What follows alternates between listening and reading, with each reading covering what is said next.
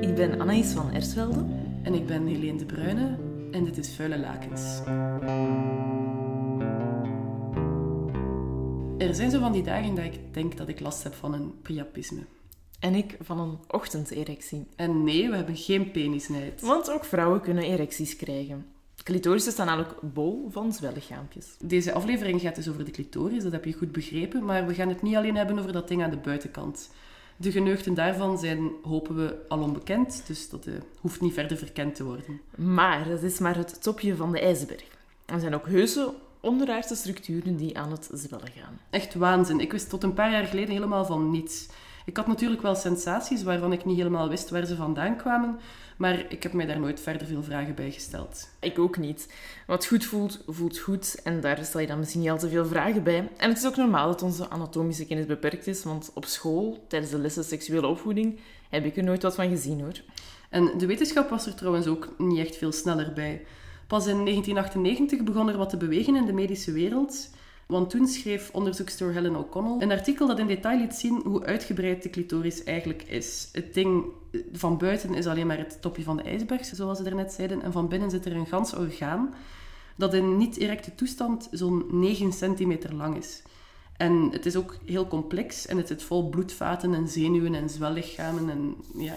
En armpjes, een heel orgaan met armpjes. En, en, en ringen. En, ja, je moet maar eens op onze website kijken, want het lijkt misschien moeilijk om je er een beeld van te vormen. Maar we hebben allerlei beeldmateriaal verzameld. Op vuilelakens.be kan je dat zien. En we spraken ook met Steven Weijers, afdelingshoofd van de opleiding Gynaecologie aan de UGent. Hij legde ons uit dat de grootte van de clitoris sterk verschilt van vrouw tot vrouw. En dat ook het verschil tussen ruststatus en erecte toestand enorm is. Ja, dat het verschilt van vrouw tot vrouw is niet zo gek, want uh, penissen zijn er ook in alle vormen en maten. Maar uh, die, dat verschil tussen die ruststand en die erecte toestand is echt heel groot. Want in rust is het eerder klein, beschrijft hij, en komt het uh, een beetje niet veel lager dan de plasbuis. En erect daarentegen, als het helemaal vol bloed is gestroomd, kan het tot halverwege de vagina komen. Dus dat ding zit ook vol met zenuwen. Dus het is niet verwonderlijk dat, dat tijdens, tijdens seksueel contact daar allerlei sensaties ontstaan. Nochtans, na al ons onderzoek, na veel artikels en heel wat experts bellen, zijn we nog altijd in de war over hoe die clitoris er nu precies uitziet. Er lijkt niet een consensus te zijn in de wetenschappelijke literatuur.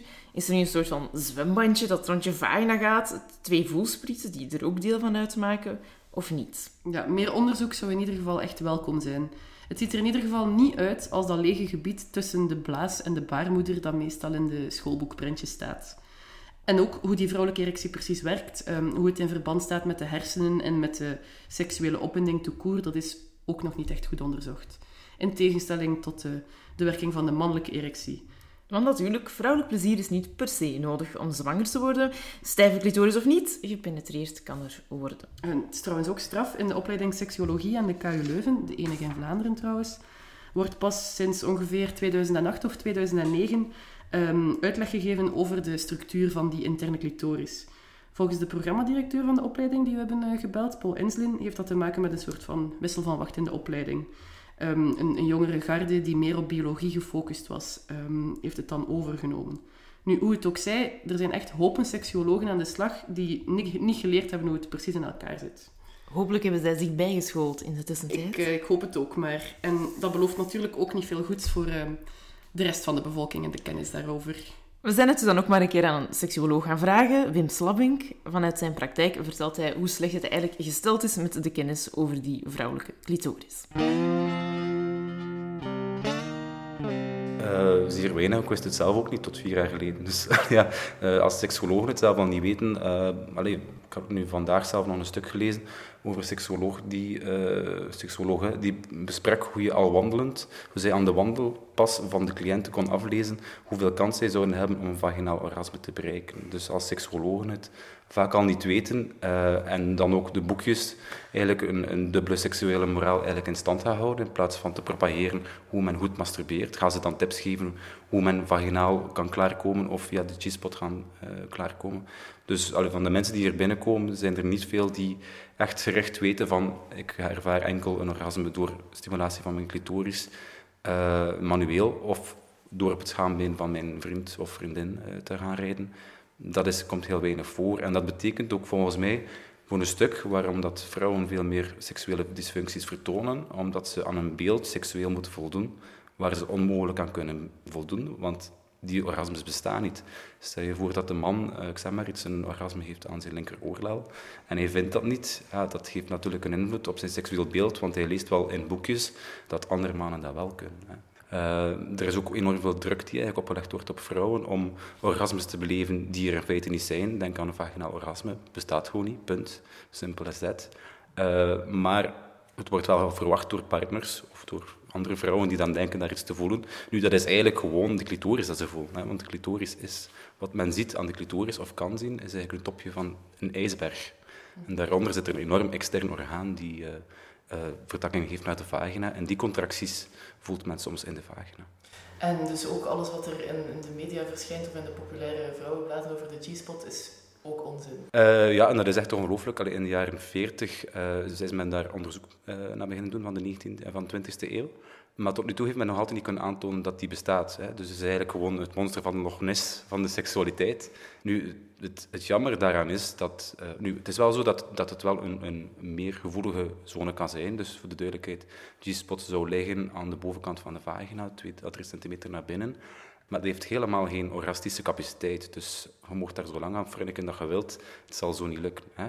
Uh, maar er zijn bijvoorbeeld nu ook, uh, en dat is echt uh, eigenlijk, dokters, plastische chirurgen, die dat proberen uit te buiten om dan een G-spot enlargement, vergroting te gaan doen, waar men collageen gaat spuiten in de vagina, om zo dat gebied te vergroten en eigenlijk op te rekken. Hè. maar dat is dus van een gebied waar van, dat niet eens bewezen is dat dat werkt. Dus dat is gewoon crimineel en dat is gewoon seksueel verminking. Misvattingen alom, dus duidelijk. Um, hoe zou dat komen? Uh, mannen vanaf in hun seksuele opvoeding leren ook uh, dat ze seksueel kunnen gaan experimenteren, terwijl vrouwen veel meer beschermd worden. Het grootste taboe op seksueel gebied ligt bij vrouwen op masturbatie, dus dat is ook niet echt een positieve factor. Maar uh, het is wel zo, en het is ook aangetoond, dat in landen waar dat er meer gendergelijkheid is, dat er daar ook meer masturbatie is door een vrouw. Dat wordt, gaan vrouwen ook meer porno gaan kijken. Dus eigenlijk hoe meer geëmancipeerd de samenleving wordt, hoe meer dat die vraag zich ook gaat stellen. Omgekeerd kan je volgens mij ook zeggen van hoeveel vrouwen effectief goed masturberen. Uh, dus door de clitoris te masturberen, niet de, niet de vagina of de vaginaholte. Uh, hoe meer emancipatie er ook mogelijk is. En dat is wel iets interessants dat ze van vrouwen meegeven. Masturbeer allemaal, zodat je ook meer emancipeert en meer plezier in bed kunt beleven. Dat gaan we onthouden. En ook toch wel een dikke middelvinger naar Freud, die het clitoraal orgasme infantiel en dus ook best wel minderwaardig vond. Sorry Freud, alle orgasmes komen uit de clitoris. Het is eigenlijk bizar dat de, kennis over die clitoris, over zo'n heel orgaan, zo traag doorcijpelt. Niet alleen naar het grote publiek, maar dus ook in de medische wereld. Ja, des te meer omdat het ding in de 17e eeuw al voor een groot deel beschreven werd door een Nederlandse anatomist, Renier de Graaf. En door verbeterde medische onderzoekstechniek in de 19e eeuw wordt er gezegd dat de 19e eeuw zelfs de eeuw van de clitoris had kunnen worden. Zo schreef ene Georg Kobelt er zelfs een bestseller over. Het is uh, toch een beetje anders gelopen, want um, de maatschappij werd steeds preutser en er werden steeds strengere gendernormen opgelegd. De clitoris leek ook niet echt een direct nut bij de voortplanting te hebben. Dus het ding werd grotendeels genegeerd en kreeg zelfs een, een ronduit slechte reputatie. Die vrouwtjes moesten niet al te opgewonden worden. Nee, stel je voor zeg. En in heel veel edities van het standaardwerk over anatomie, Gray's Anatomy, werd die clitoris gewoon niet aangeduid, tot ver in de 20e eeuw. Dat is toch waanzinnig, eigenlijk. Er waren pogingen in de tweede helft van de 20e eeuw van feministen en ook van progressieve seksuologen om die clitoris van onder het stof te halen. Ze beschreven een veel uitgebreidere versie van de clitoris dan alleen het puntje. Maar helaas hadden die weinig tot geen invloed op wat er in de anatomieboeken verscheen. Het zou dus nog wachten zijn tot de jaren negentig voor, um, voor dat orgaan weer op de anatomische kaart werd gezet. We kunnen er eigenlijk echt moeilijk over hoe, hoe een orgaan... Een heel orgaan? Dat bij dissectie toch echt duidelijk bloot te leggen is. We zijn trouwens heel benieuwd hoe het eruit ziet. Dus als iemand ons wil uitnodigen voor een dissectie, Ga zijn we kandidaat. Um, ja, dat dat zo lang onder de radar is kunnen blijven. Want in bed weten mensen ook vaak niet hoe het in elkaar zit. Voor ik wist dat het ding bestond, had ik ook wel een soort van techniek om klaar te komen door gewoon op een soort bepaald punt in mijn buikstreek te duwen en te draaien en te wrijven. En ja, nu ik weet wat het is, verklaart dat natuurlijk heel veel. Ik heb ook wel het gevoel al heel lang dat er iets veel groter is dan alleen dat puntje aan die clitoris. Maar de exacte coördinaten van het orgaan weet ik toch nog altijd niet liggen. Ligt het nu voor je schaambeen, achter je schaambeen? Waar komt het allemaal? Ja, ik zou zeggen, blijven prutsen en draaien en trekken en... Duwen en schudden en porren. En uh, dan... Ja, het is ook niet belangrijk dat je hem precies weet liggen. Het is gewoon fijn om te weten dat hij er is. En dat de G-spot niet bestaat. En dat alle, alle orgasmes eigenlijk... Um, uit dat wonderlijke orgaan voortkomen. Maar we hebben iemand bij ons die dat eigenlijk veel beter kan verwoorden dan wij. En dat is uh, dichteres Lies van Gassen.